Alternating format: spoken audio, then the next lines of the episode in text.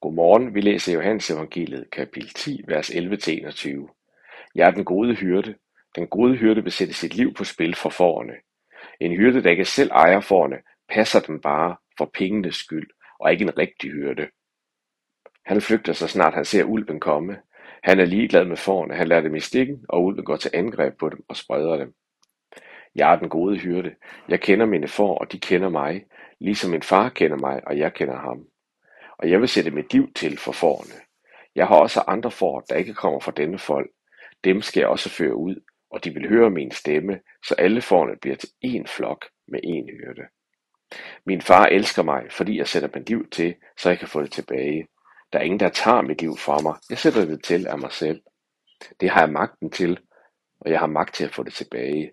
Det har min far bestemt, at jeg skal gøre. Ordene splittede igen jøderne. Mange af dem sagde, han er besat af en dæmon, han er gået fra forstanden.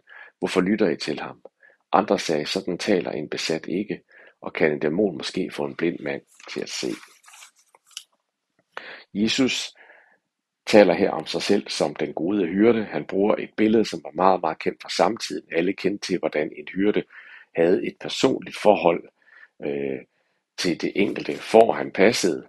Og at en, en, en rigtig hyrde, en god hyrde, ikke vil flygte fra fårene, men vil tage vare på dem. Også i Det Gamle Testamente er der ord om, hvordan Gud han vil være sådan en hyrde for sit folk. Og det er det, Jesus her taler sig selv ind i, i hele den situation, og siger, det er mig, der er den gode hyrde, og jeg er kommet for at samle. Og der vil endda være en anden flok, som ikke hører til den her flok, siger Jesus, men de skal blive samlet til én flok med én hyrde. Jesus vil samle Guds folk, og Guds folk skal have en enhed med ham som hyrden. Og overfor det har vi så responsen fra hans omgivelser. Der står ordene splittet igen, jøderne. Det vil sige, de jødiske folk, som var de primære tilhører her til Jesus, de blev simpelthen splittet. De blev delt deres respons på Jesus. Der var nogen, der sagde, jamen han er jo vanvittig, han er gået fra forstanden. Og andre sagde, nej, det kan ikke passe, fordi vi har selv set, at han har gjort en blind mand sen, at han gør en masse gode ting. Så det viser det kæmpe paradoks, at hvor Guds rige vil samle, og Gud vil samle sit folk, og Jesus er fuldstændig hel og et med faderen, og fuldstændig intakt Gud selv iblandt os, i helhed og hellighed. Der er responsen for os mennesker, kan godt være splittelse. Så når Guds rige kommer, når, Gud, når Guds rige kommer med sit kald til fred og enhed, så skal vi ikke forvente, at responsen vil være det, men at det deler vandene, at mennesker med det, vi, vi bærer med os, reagerer og får os for konflikt.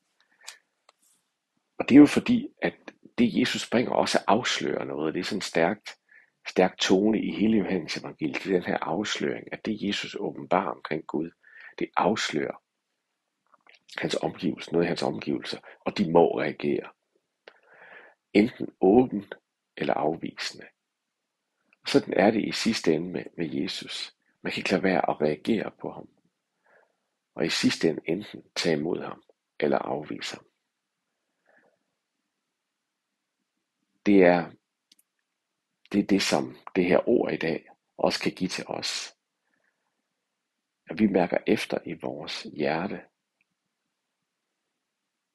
at Jesus kalder på en respons for os. Hvad er det for en respons, vi giver ham? Lad os bede sammen. Jesus, tak, at du kom for at helbrede, tilgive, hele, samle en splittet verden, ramt af fald og synd.